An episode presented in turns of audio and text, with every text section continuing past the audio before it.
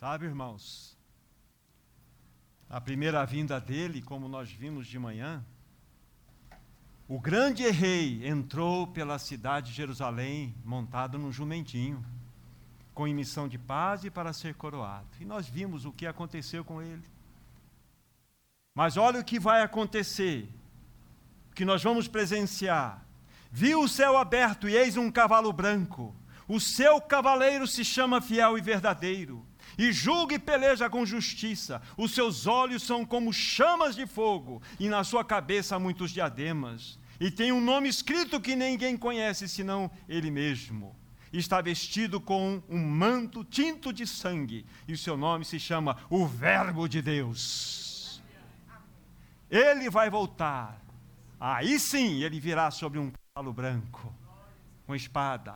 Seus olhos serão chamas de fogo Oh, queridos irmãos e irmãs, que Senhor glorioso é esse que nós temos? E é verdade, quando ele marchou para o Calvário, ele não foi como uma vítima que seria levado para o matadouro, mas ele foi como um rei para a cruz, para morrer por você e por mim lá. Que Senhor glorioso é esse que nós temos? Que Senhor majestoso é esse, amados irmãos, que merece a nossa adoração, o nosso louvor, a nossa gratidão. Que Senhor é este? Eu fico pensando comigo mesmo. Ah, amados irmãos, como nosso irmão aqui na introdução falou, faltam tão pouco. Nós já podemos ouvir os passos do rei em direção à sua noiva. Precisamos estar preparados para esse encontro glorioso. Que o Senhor nos ajude.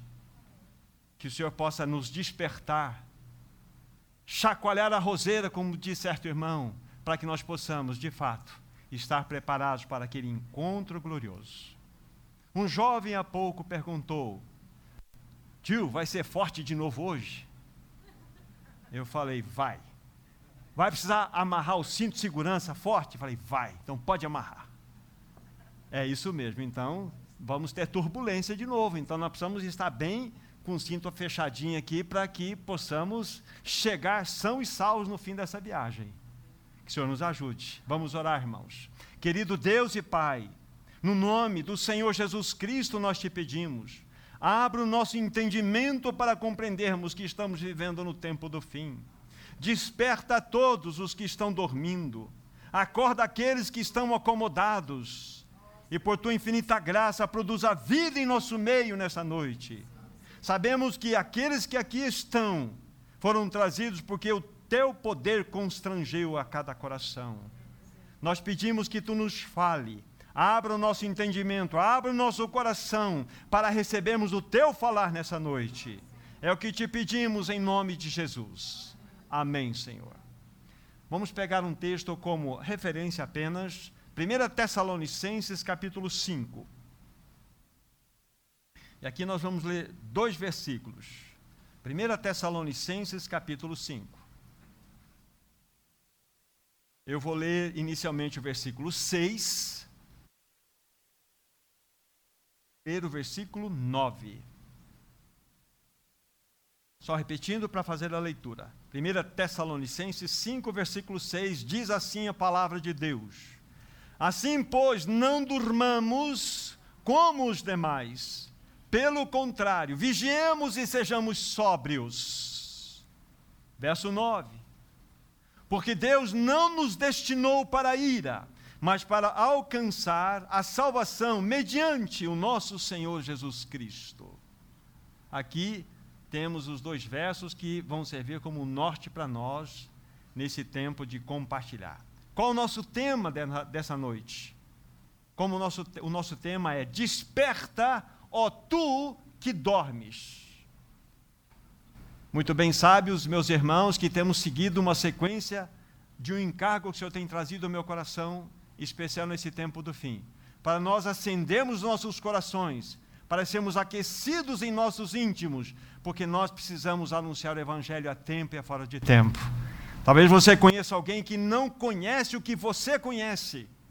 E peso e a responsabilidade e o grande privilégio de anunciar o Evangelho de pregar o Evangelho. Então, que os nossos corações estejam abertos nessa noite, para que nós possamos ouvir o que o Espírito tem a nos falar.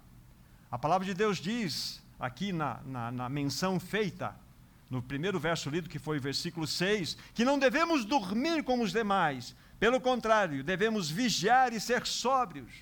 A palavra vigilância aqui tem um sentido de ser focado, não perca o foco, não se distraia com nada, com nenhum barulho que está à sua volta, não perca o foco, significando aqui a exortação do apóstolo diante de todos os acontecimentos que estão à nossa volta nesse momento, em especial o tempo do fim.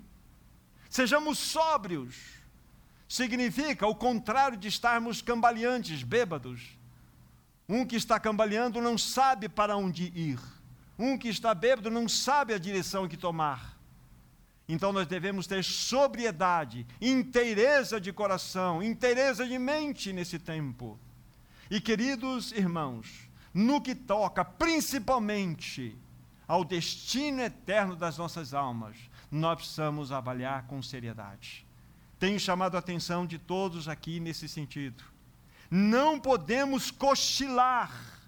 É urgente o que nós estamos falando. Para onde você irá depois que você fechar os olhos para essa existência? É uma pergunta extremamente pertinente. Incomoda, mas ela é pertinente e ela pode ser salvadora. Então você tem que ter uma pronta resposta no seu coração. E a sua pronta resposta tem que ter um fundamento. Se você dizer, eu estou em Cristo, tenho a experiência, então louvado seja o Senhor, porque o destino eterno da sua alma está absolutamente segurado. Mas se você titubeia em dizer isto, então você precisa avaliar com muita seriedade este assunto. Então, irmãos, o assunto é extremamente urgente, importante. E eu gostaria de ler aqui é um recorte, num pequeno jornalzinho, de uma história que aconteceu no passado, é um fato Porém, o que mais me interessa aqui é o que nós vamos aprender dessa lição aqui. Vamos prestar bastante atenção, é bem curto. Alguns anos atrás, perto das cataratas do Niágara, havia um jovem que trabalhava como guia de turistas. Um dia, não tendo o que fazer, amarrou a sua canoa num barco bem acima das cataratas e deitou-se dentro dela para descansar. Embalado no seio das águas, sempre agitadas, adormeceu. Julgava ter amarrado o barco com segurança, mas com o constante balançar, a corda desprendeu-se e finalmente a canoa começou a ser levada pela correnteza, com o seu tripulante inconsciente do que se passava. As pessoas que se encontravam na margem, percebendo o grande perigo, em que o jovem se encontrava, gritavam em alta voz, na esperança de o acordar, para que se salvasse enquanto a correnteza não fosse forte demais. Porém, foi em vão que se esforçaram. Em dado momento, o barco encalhou num rochedo que sobressaía no meio do rio. Ao notarem isso, os observadores redobraram seus esforços para despertar o adormecido, gritando freneticamente: agarre no rochedo, salte para a rocha. Contudo, o pobre rapaz continuou dormindo inconsciente do perigo iminente que o ameaçava. Não demorou para que a força da correnteza afastasse o barco do rochedo e o levasse com grande velocidade para as cataratas e o infeliz só foi acordado pelo estrondo ensurdecedor das grandes massas de águas, as quais foi arrastado para a morte. Aí há uma observação de quem fez essa notícia. Que espetáculo de horror! Por estar dormindo de maneira profunda, o jovem de nossa história não tinha consciência do grande perigo que estava cercando a sua vida por se sentir tranquilo e confortável em seu sono, não percebia que estava deslizando para as garras da morte. Traído por um aparente estado de descanso, o rapaz encontrou um fim trágico para sua vida. Que tragédia! Quando acordou, não havia mais possibilidade de salvação. Foi tragado pela morte. É uma história que precisa realmente tocar no nosso coração. por estar dormindo este jovem de modo profundo, ele não tinha consciência do perigo mortal que o cercava. Sentia-se tranquilo e confortável em seu sono e não percebia que estava sendo levado para a morte. Ele foi traído por um aparente estado de descanso. Contudo, o seu fim foi trágico. Quando despertou, já era totalmente tarde. Agora, esta história descreve com clareza, queridos irmãos e irmãs, com nitidez, a realidade de muitos em nossos dias. Essa é a lição da história para nós. Quem sabe alguém que está ouvindo essa mensagem encontra-se nesta condição, é hora de acordar. Desperta, ó tu que dormes.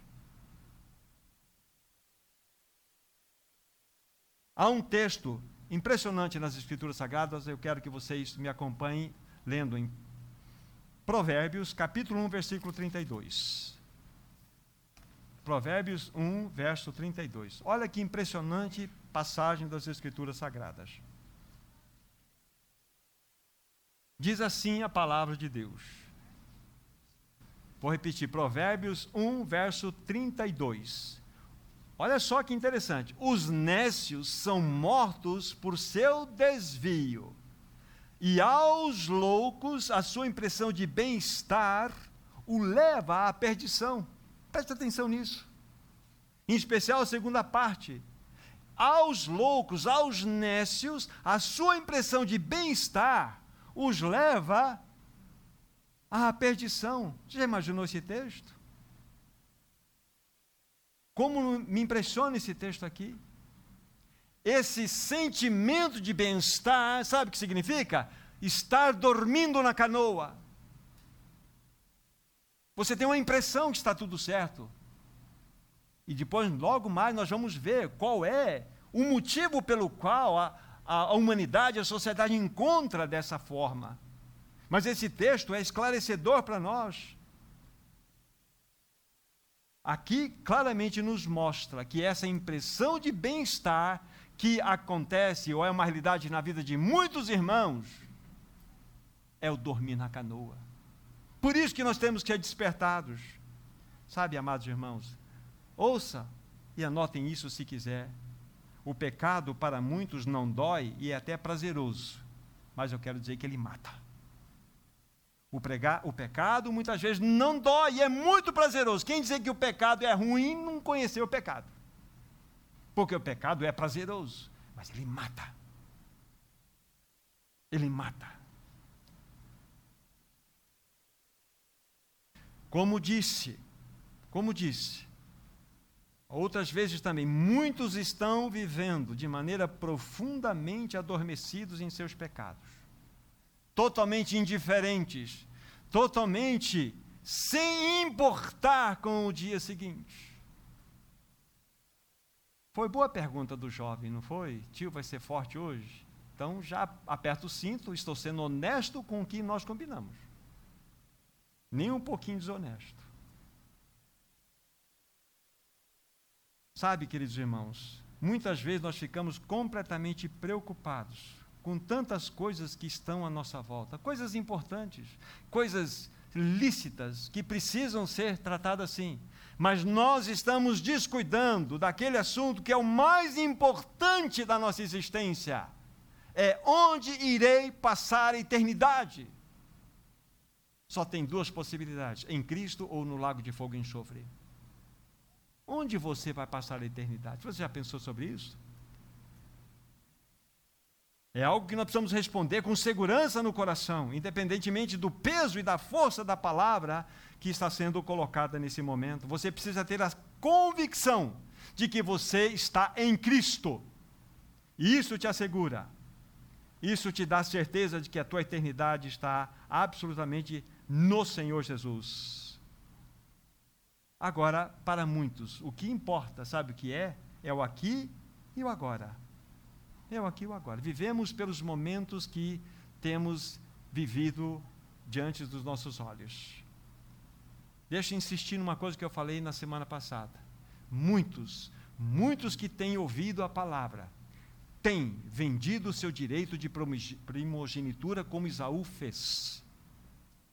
Por um prato de lentilhas, por um prazerzinho barato desse mundo, tem aberto a mão de algo extremamente importante, que é o destino eterno da sua alma.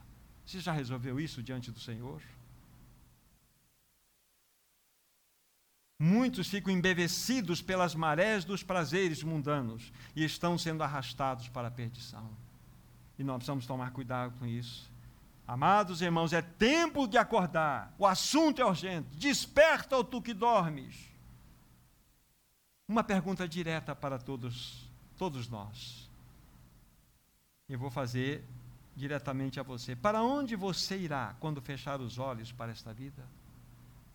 Ou você é daqueles que acha que tudo vai acabar quando você deixar essa existência? Há daqueles que creem assim. Vocês sabiam que há dois tipos de ateus? Existe o ateu lógico, que é aquele ateu que vai buscar todas as respostas referente à existência desse universo, origem da vida, se existe Deus, não existe Deus, através da sua razão. O que acontece? Qual é a definição de um ateu, de um filósofo dessa categoria? É alguém trancado num quarto escuro, procurando o gato preto que ali não está. Esta é a definição de um ateu lógico. Não existe. Existe outro tipo de ateu que é ateu moral. O ateu moral é aquele que não crê na existência de Deus, porque se crê na existência de Deus, ele sabe que esse Deus que é moral, ele tem leis, ele tem princípios que precisam ser obedecidos. Então não convém crer num Deus assim, porque ele invade a minha vida. Ele começa a ditar princípios e normas às quais eu não quero me submeter. Então não creio em Deus, eu quero viver minha vida da maneira como eu acho que devo vivê-la. Mas com relação com relação aos ateus lógicos. Tive a liberdade, são muitos, mas eu não vou fazer isso. Eu selecionei alguns aqui para mostrar para vocês quais foram as últimas palavras destes grandes homens, homens que foram considerados como expoentes da sabedoria humana, homens que ainda são venerados nos dias de hoje dentro das universidades.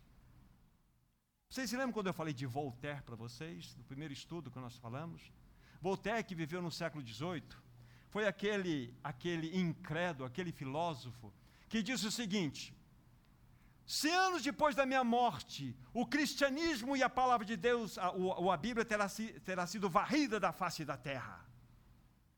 Não precisou 100 anos, 50 anos depois, um pouquinho antes, a Sociedade Bíblica de Genebra apropriou-se da residência de Voltaire da, da, da, máquina de impressora ou impressão de Voltaire e imprimiu milhares e milhares de Bíblias que foram espalhadas por toda a Europa. A Bíblia é indestrutível. O testemunho de Cristo é indestrutível.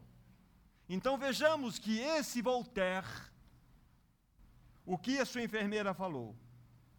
Era um famoso zombador e teve um fim terrível. A sua enfermeira disse: por todo o dinheiro da Europa, não quero mais ver o incrédulo morrer. Durante toda a noite ele gritou por perdão. Voltaire. David Hume, século XVIII, um ateu, final da sua vida, gritou: Estou em chamas, estou em chamas. Esses são homens venerados ainda hoje nas universidades. Henrik Heine, esse aqui é um compositor, foi um, um compositor de música. Ele teve uma experiência, mas olha o que ele escreveu, já na experiência do Senhor, antes de morrer. Ele era um grande zombador, arrependeu-se posteriormente, e ao final da sua vida ele escreveu essa poesia: Destruída está a velha lira, na roça que se chama Cristo. A lira que, para a má comemoração, era movimentada pelo inimigo mau. a lira que soava para a rebelião, que cantava dúvidas, zombarias e apostasias. Senhor, Senhor, eu me ajoelho, perdoa, perdoa as minhas canções. Um homem que chegou numa experiência depois. Napoleão, século XVIII, início do século XIX o seu médico particular disse: o imperador morre solitário e abandonado. A sua luta com a morte foi terrível. Homens expoentes, sábios. Hobbes, século XVI, XVII, um filósofo inglês, ateu, estou diante de um terrível salto nas trevas. Homens bons, têm livros para se ler, Olha o fim. Goethe, século XVIII, século XIX. Mais luz, mais luz.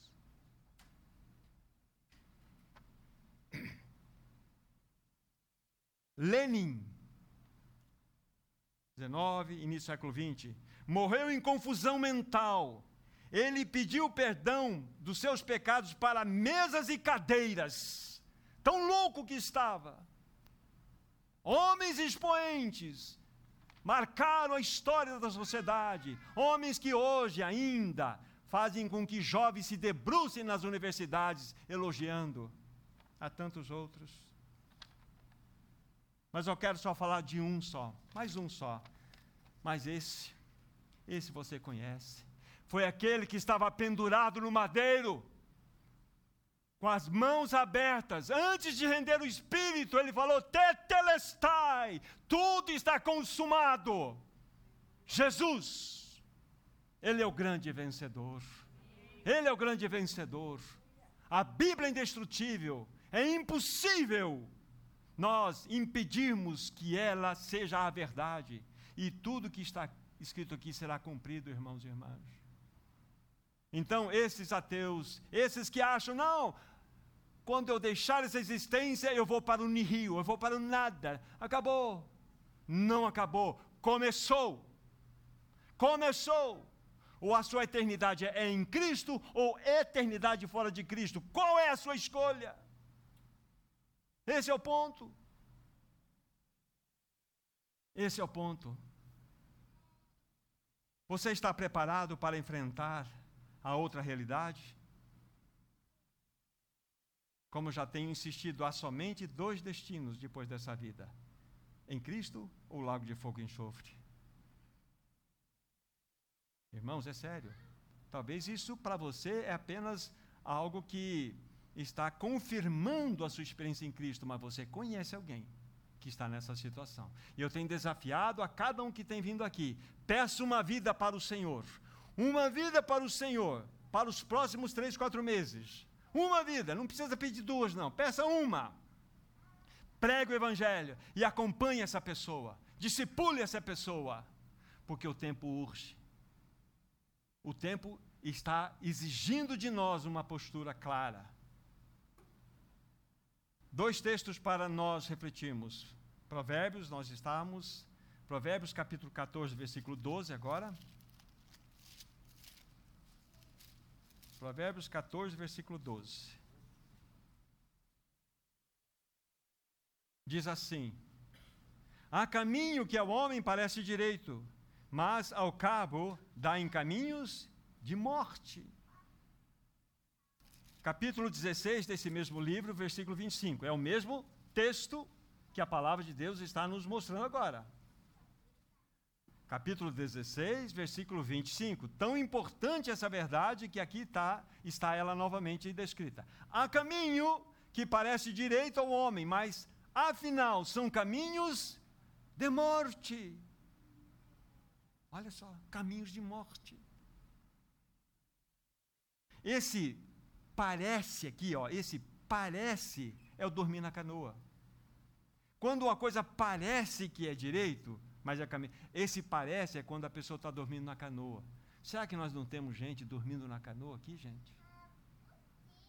Irmãos e irmãs, é tempo de despertar. É tempo de despertar. Desperta, ó tu que dormes. Jesus está voltando. A situação vai arrochar e nós precisamos estar firmados para pregar esse evangelho, anunciá-lo a tempo e a fora de tempo.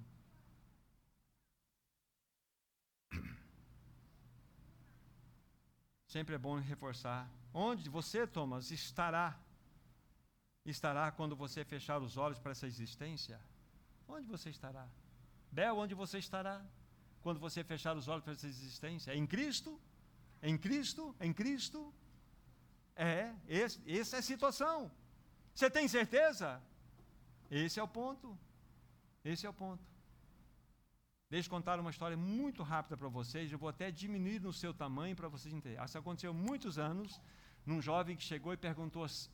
Perdão, um jovem chegou até mim, 17 anos aproximadamente, e eu perguntei para ele: ah, eu soube que você passou para fazer um curso de engenharia. Falou assim: é verdade, passei em engenharia. Puxa, que bom, parabéns. E depois que você se formar em engenharia, o que você vai fazer? Ah, depois que eu formar engenheiro, eu vou arrumar um trabalho, eu quero trabalhar, eu gosto muito da área da civil tal. Puxa, que bacana, você vai ser engenheiro civil. E depois, o que você vai fazer do seu trabalho? Ah, depois que eu trabalhar, vou juntar o dinheiro. Você sabe que eu estou interessado numa menina, eu quero namorar. E depois eu quero então me casar, eu quero ter filhos. Puxa, que lindo você quer. É um, é um projeto lindo, mas e depois que você casar, ter filhos, o que você queria fazer? E depois, o que você vai fazer? Aí ele falou assim: ah, depois, olha, eu já estou imaginando a minha idade aqui, eu já juntei um dinheirinho, olha, eu gosto muito de viajar. Eu vou pegar minha esposa, né? Talvez a gente, nesse período, não vamos ter os filhos, eu gostaria de conhecer a parte da Europa. Puxa, que legal, mas e depois? O que você vai fazer? Ah, depois? Bom, a gente quer ter uns três ou quatro filhos naquela época. Puxa, que bom, eu também gosto, né? Que lindo uma família cheia de filhos. Mas e depois, o que você vai fazer?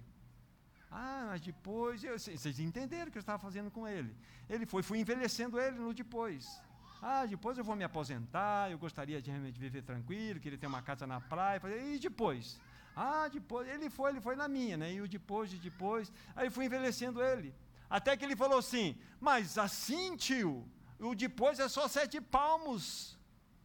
Ele falou: Não, eu vou perguntar agora depois dos sete palmos. E depois? E depois? Onde você vai estar, meu jovem? E depois? Essa é a questão. E depois? Você tem que ter absoluta certeza no seu coração: Eu estarei em Cristo Jesus. Mas você precisa ter certeza. Você precisa, convic com convicção, dizer isso no seu coração. Essa história, eu resumi muito, mas eu perturbei aquele jovem. Mas ele foi onde eu queria. Aí falei, não, depois você tem que resolver esse assunto aí. Não está resolvido, não. E depois. Mas agora deixe levantar uma, uma pergunta. De certa forma, eu falei alguma coisa que eu iria estar falando para você. O porquê o homem é dessa forma? O que, que acontece? Por que, que o homem, ele julga estar indo num caminho errado, mas de repente, ou caminho certo, mas de repente é errado? O que, que acontece? Por que, que a aparência de que está tudo bem realmente é uma loucura que vai estar levando a, a situação para a morte? Então, qual é o problema? O que, que a Bíblia tem a falar a respeito do homem? Qual é o diagnóstico do homem? Vamos ver alguns poucos textos sobre o diagnóstico do homem. Vamos começar lá em Gênesis capítulo 6. Gênesis, o primeiro livro da Bíblia. Gênesis capítulo 6. Eu vou ler apenas um único versículo e vai estar suficiente para nós. Para vocês terem uma ideia, vocês têm seis capítulos do livro de Gênesis aqui. Seis capítulos, né? Vocês sabem quantos anos se passaram aqui em seis capítulos? 1665 anos. Um bocado de tempo, né? 1665 anos. Depois, até Abraão, vai mais uns 400 anos. Então, até Abraão, até o, o capítulo 11, 12, onde começa a história ali, são dois mil anos de história em 12 capítulos para vocês terem uma ideia. Mas aqui nós temos em Gênesis a história dos prediluvianos. E houve uma manifestação de tanta impureza, tanta maldade, tanta malignidade, que não havia outra coisa a fazer a não ser Deus lançar o juízo.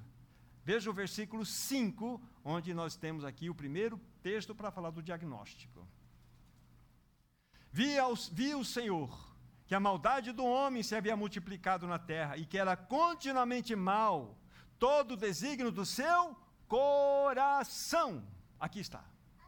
Chegamos ao ponto. Qual o problema do ser humano? É o seu coração. Quando eu uso a palavra coração aqui, eu estou falando da integralidade do ser, o comando central do ser do homem. Então, todos nós nascemos com um coração corrompido, isso que a Bíblia diz. Então, estamos respondendo com esse primeiro texto qual é o diagnóstico, porque o homem é dessa forma. Porque o homem ele não é despertado, porque o homem está em sonolência espiritual, porque ele tem um coração caído. Ele tem um coração um coração de pedra, como a Bíblia fala, depois nós vamos verificar. Outro texto da palavra de Deus, vamos pegar Isaías capítulo 1. Isaías capítulo 1.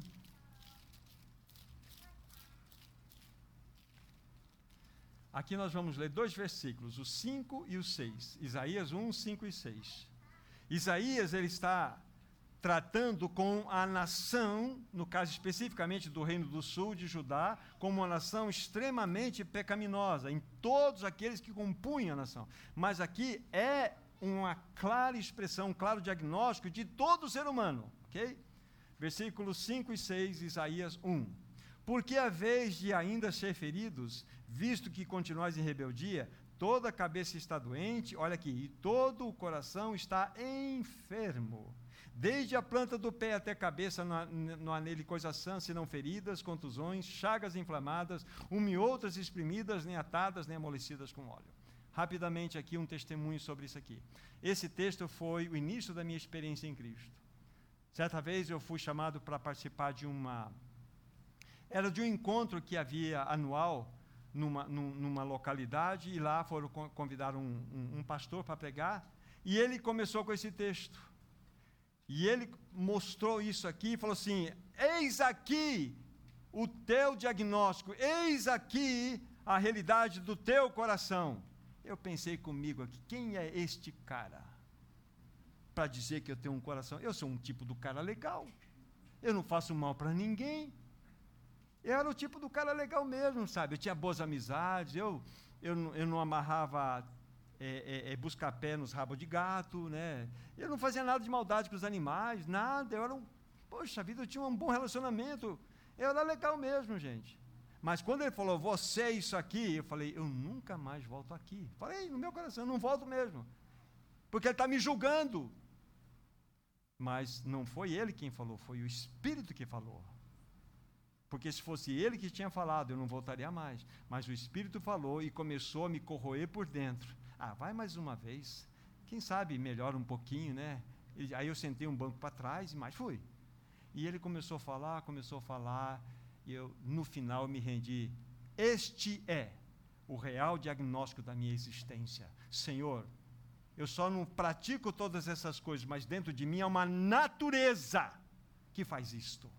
Há uma natureza aprendendo toda essa lição, certa vez eu estava num, num, num, num determinado lugar, era numa escola, se não me engano, estava ali anunciando o Evangelho, e eu estava querendo conhecer um pouco o público, e eu falei o seguinte: olha, vamos supor aqui, eu tenho duas, duas cobras, e é da, vamos dizer, da, da, da linhagem cascavel, são cobras venenosas. Só que essa cobra que está na minha mão, venenosa, perigosa, é uma cobra que ela nunca picou ninguém. É boazinha que é uma coisa, nunca picou ninguém. Essa aqui picou e matou várias pessoas.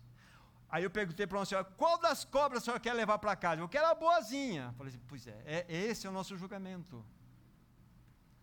Porque não picou, ela é julgada como boazinha. Mas eu falei assim, não, nós temos que julgar a natureza dessa cobra. Não é somente as suas obras era esse aqui. Eu era da cobra boazinha aqui, ó.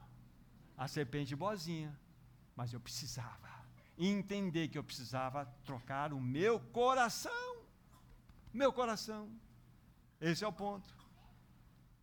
Então aqui está uma outra descrição. Mais um, acho que está bom. Livro seguinte, Jeremias capítulo 17.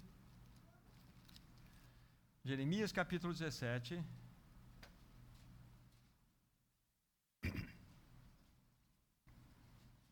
E aqui nós vamos ler o versículo 9, é suficiente. Preste bem atenção. Enganoso é o coração, e mais do que todas as coisas, desesperadamente corrupto, quem o conhecerá?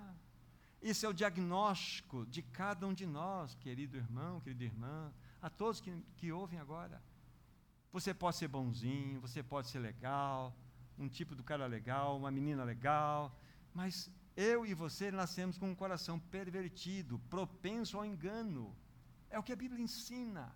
E nós precisamos, logo mais vamos ver, entender, buscar a solução para isso que graças a Deus tem na Bíblia. Por isso que a mensagem é desperta, ó tu que dormes. Mais um texto apenas, isso agora dito pelo Senhor Jesus. Marcos, Marcos, capítulo 7. Para vocês entenderem como que as escrituras elas são recheadas dessa verdade no que tange ao diagnóstico genuíno daquilo que somos, na perspectiva de Deus, na perspectiva da palavra. Marcos capítulo 7, versículos 21 a 23. Preste atenção o que o Senhor Jesus tem a nos falar. Porque de dentro do coração dos homens é que procedem os maus desígnios, a prostituição, os furtos, os homicídios, os adultérios, a avareza, as malícias, o dolo, a lascívia, a inveja, a blasfêmia, a soberba e a loucura. Ora, todos estes males vêm de dentro e contaminam o homem. Estamos vendo de onde vem o problema? É de dentro do homem, do seu coração. Então, achamos a resposta da palavra de Deus. Jonas, eu e você nascemos com um coração desse jeitinho aqui. Não tem jeito para nós. Não tem remendo. Esse é o ponto. É do coração que procedem todas essas misérias aqui. É lógico que eu estou dando a ênfase conforme a Bíblia está lendo aqui. Mas há coração religioso também, gente. Lembre-se do coração de Nicodemos que foi procurar Jesus? Nicodemos era o príncipe dos fariseus. Ele era da alta estirpe religiosa, era um homem que tinha uma conduta ilibada, um homem que tinha testemunho na sua família, um homem que tinha testemunho na sociedade, um homem religioso, um homem bom, bom, literalmente bom. Ele vai procurar Jesus e faz aquela pergunta, né? Mestre, que farei para herdar a vida eterna? Ou, esse foi o jovem Henrique, né? É, quando ele vai questionar Jesus, sabemos que tu és mestre em Israel, que Deus ouve todas as coisas que tu pedes, enfim. Jesus nem deu bola para que Nicodemos falou. Disse assim: verdade, verdade te digo, Nicodemos, que o homem, se você não nascer de novo, não pode ver o reino de Deus. Ou seja, ele precisava de um coração trocado. Ele precisava de um coração trocado, ele precisava de um novo nascimento, é a mesma fala. Todos nós, queridos irmãos e irmãs, todos nós presentes aqui, do maior até o menor, do menor ao maior, todos nós, entendam isso, nós nascemos com um coração perverso, contrário a Deus. Esse é o ponto. Essa é a grande verdade. Agora precisamos, para a parte final, louvado seja Deus, verificar qual é a solução para este homem. Vimos o diagnóstico, o porquê o homem age daquela forma. Agora nós precisamos verificar o que a Bíblia tem a nos falar como solução. Essa é a grande boa notícia do Evangelho. Deus já providenciou um caminho para que nós pudéssemos ter uma experiência linda com Ele, uma experiência de nova vida. Vejamos Ezequiel, capítulo 36. Olha a solução vinda do próprio Deus. Ezequiel 36, versículos 26 e 27.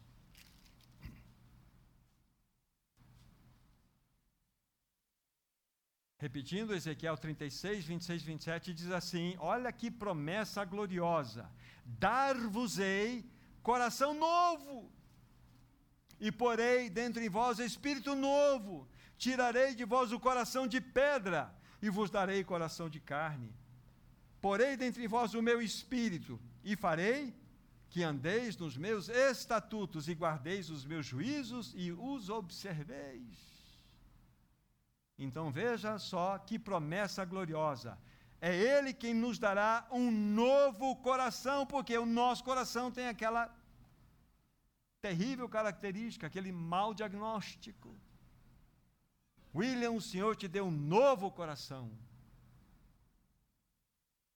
Ele arranca o nosso de pedra e nos dá um novo coração. É isso que ele fez com você, Rita. Lhe deu um novo coração. Ele arranca o de pedra. Pedra e carne não combinam, são duas naturezas diferentes. Mostrando que há no homem alguma coisa que não é compatível com ele. Precisa haver uma compatibilidade, essa compatibilidade só vem quando nós ganhamos um novo coração.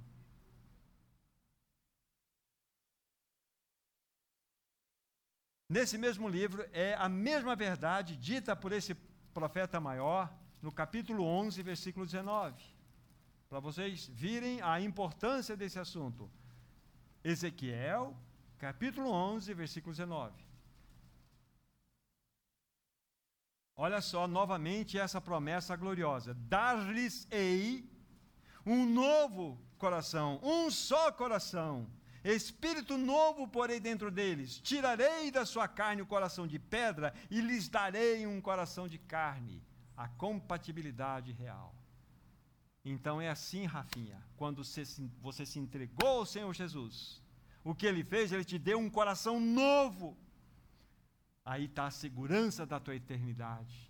Aqui está a certeza do seu novo nascimento. Essa é a grande bênção, a grande promessa. Que promessa gloriosa. Olha que oração maravilhosa, que oração maravilhosa Davi fez. Salmo 51, versículo 10.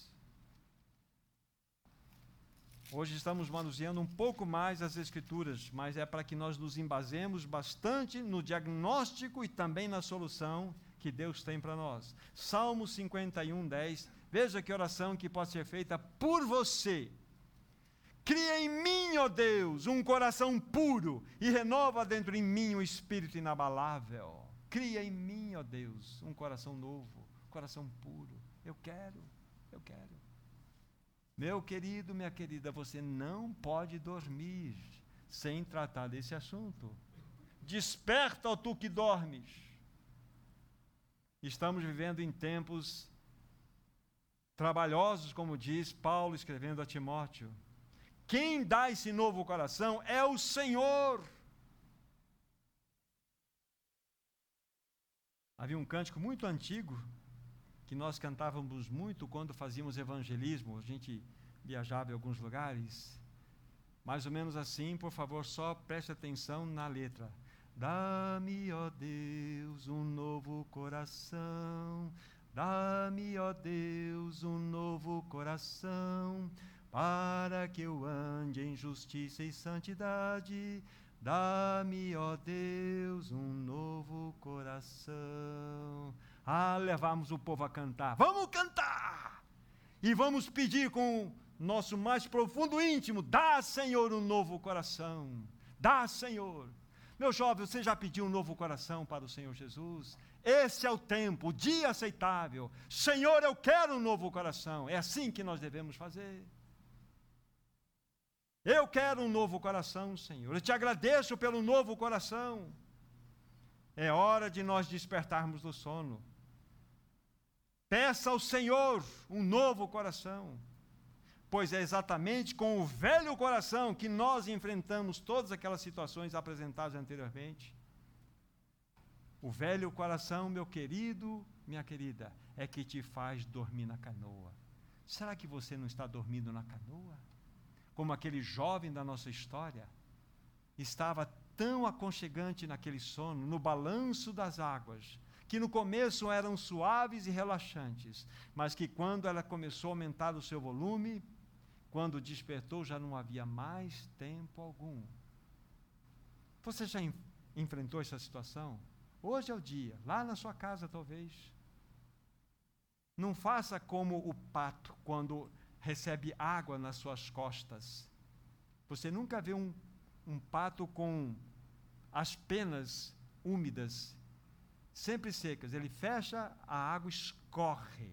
Não seja um pato ouvinte. Não permita que a palavra da exortação de Deus escorra por você e não faça sentido. Receba a palavra de Deus.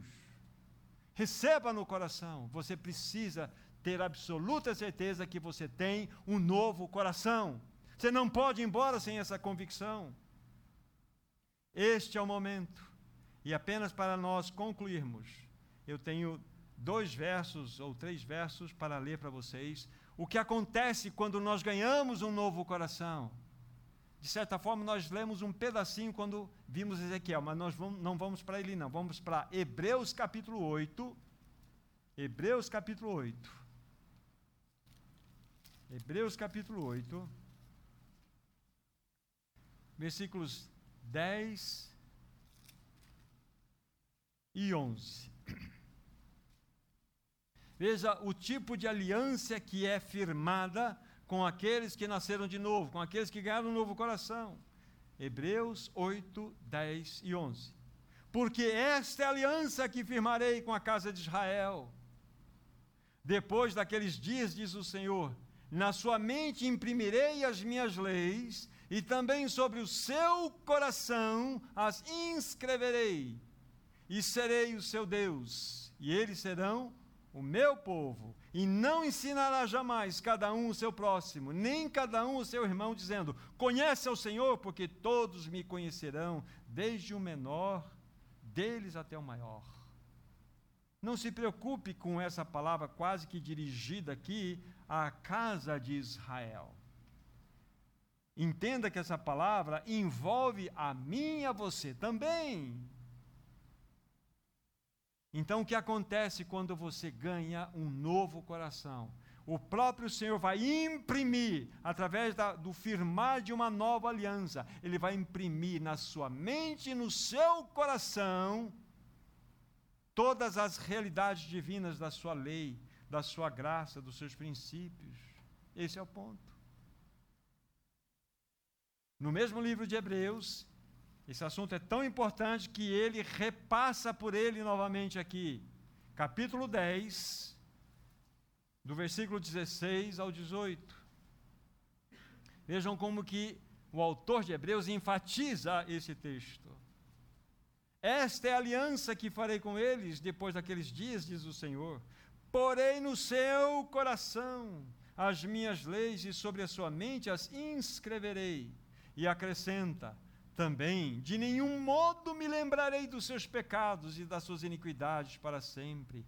Ora, onde a remissão destes, já não há oferta pelo pecado. Aqui há um, há um adendo, há um acréscimo da bênção dessa, dessa nova aliança, dessa, dessa, desse derramar da graça do Senhor sobre aqueles que ganharam um novo coração. A Bíblia fala que de maneira nenhuma me lembrarei dos seus pecados e de suas iniquidades para sempre. Olha que texto impressionante. Lá em Miqueias tem algo que é fantástico no capítulo 7, bem no final. Depois vocês olham lá. A Bíblia fala que as misericórdias do Senhor são tão maravilhosas, tão preciosas, tão volumosas, que Ele pega os nossos pecados, sabe o que o Senhor faz com eles? Lança nas profundezas do mar Sabe o que significa isto? Que ele nunca mais vai buscar esses pecados. Aí, há muitos anos atrás, alguém comentando esse texto disse o seguinte: O Senhor pegou todos os teus pecados, por mais terríveis e inimagináveis que possam ser, os perdoou em Cristo Jesus, completamente. Deu a você um novo coração. O que ele fez com seus pecados? Lançou nas profundezas do mar e colocou uma plaquinha ali: é proibido pescar. O Senhor não quer que nós busquemos o nosso passado, porque o perdão que Ele nos deu é um perdão eterno. A Bíblia fala que Deus sofre uma, um esquecimento proposital. Não me lembrarei dos seus pecados. Como que Deus, que sabe tudo, não vai se lembrar? Esse é o amor dele por você e por mim. Ele não se lembrará dos meus mais imundos, terríveis, nojentos pecados que eu cometi ele não se lembrará. Que Deus maravilhoso é este? Você vai falar, Senhor, aquele pecado. Que pecado você está falando, meu filho? Aquele pecado. Não, que pecado? Foi perdoado.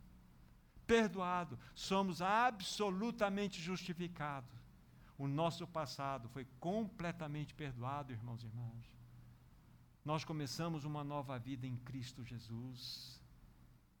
Completamente diferente tudo o que ficou para trás, O último Adão, que é Cristo Jesus, como já trabalhamos sobre isso, já levou sobre si completamente. Ele encerrou a raça adâmica com toda a sua maldade. Acabou. Mas ele ressuscitou como segundo homem, iniciando ali uma nova geração, uma nova estirpe de origem celestial. Aí sim. Então é muito simples. Fazemos parte de Adão ou fazemos parte do segundo homem? Fazemos parte do primeiro homem, Adão, ou do segundo homem, Cristo Jesus? Fomos tirados do primeiro homem, Adão, através do último Adão, que é Cristo, na sua morte. E reiniciamos uma nova vida no segundo homem, que é Cristo, na sua ressurreição. Simples assim. Agora, a questão é: você está levando a sério esse assunto? Querido e querida, você não veio aqui por acaso, não. Não foi porque alguém pegou no teu pé e falou assim: você vai ou eu vou te bater. Não. Foi o Espírito Santo que trouxe você aqui. E Ele quer falar com você. Ele quer que você e eu saiamos desse marasmo espiritual no, no qual o inimigo muitas vezes nos mantém. Então, que nós tenhamos ouvidos para ouvir a palavra de Deus. Jovens, lembre-se da historinha que eu contei, principalmente vocês, daquele de 17 anos. E depois? Responda para o teu coração, e depois? E depois? Mesmo depois dos sete palmos, e depois? É aí que começa. Então, o dia é hoje. Hoje é o dia aceitável. Não é amanhã, não, é hoje. A Bíblia fala, ah, amanhã resolve. Não, é hoje. Então, que o Senhor nos ajude. Senhor ajude a cada um de nós, a cada um de vocês. E que essa palavra tenha encontrado, possa encontrar corações que estejam preparados, afofados, como aquela boa terra revirada para receber a boa semente e produzir a 100, a 60 e a 30 por um. Que Deus, na sua infinita graça, possa fazer isso em todos vocês. E que vocês que já têm essa experiência gloriosa, louvado seja Deus por isso, sejam instrumentos para levar esse evangelho. Peça uma vida para o Senhor. Uma. Até durante os dois, três meses, ou até mais, mas peça uma vida. E o Senhor vai te dar. E nós vamos frutificar. E nós vamos, de fato, nesse tempo do fim, ser aquela expressão do corpo de Cristo que vai produzir glória e graça para o Senhor. E Deus abençoe a Sua palavra em nossos corações. Vamos orar. Nosso maravilhoso Senhor, sabemos que a Tua palavra ela é forte mesmo, a Tua palavra nos exorta, mas a Tua palavra também nos consola. Sim, ela é verdadeira quando nos mostra aquilo que éramos, que somos fora de Cristo mas também ela nos mostra aquilo que podemos e somos em Cristo Jesus, na obra de experiência com Ele. Meu querido e bondoso Pai, faça dessa palavra, Senhor, um caminho para ganhar vidas para Ti, para que o Teu reino ganhe graça, para que ele possa ganhar em expansão, para que ele possa produzir, Senhor. Que haja festa no céu nessa noite, que o Teu nome seja glorificado no meio dos santos. Guarda a tua palavra em nossos corações, Senhor. É o que te pedimos no teu próprio nome, para a glória de Deus Pai. Amém, Senhor. Amém. Afrouxem os cintos. Meu jovem que perguntou, pode afrouxar agora, agora já passou, está tranquilo, mas medite na palavra, para que Deus faça uma obra na sua vida. Deus abençoe vocês, tenha uma semana perturbadora diante do Senhor, para que vocês ganhem vidas para Cristo. Deus abençoe, graça e paz, irmãos.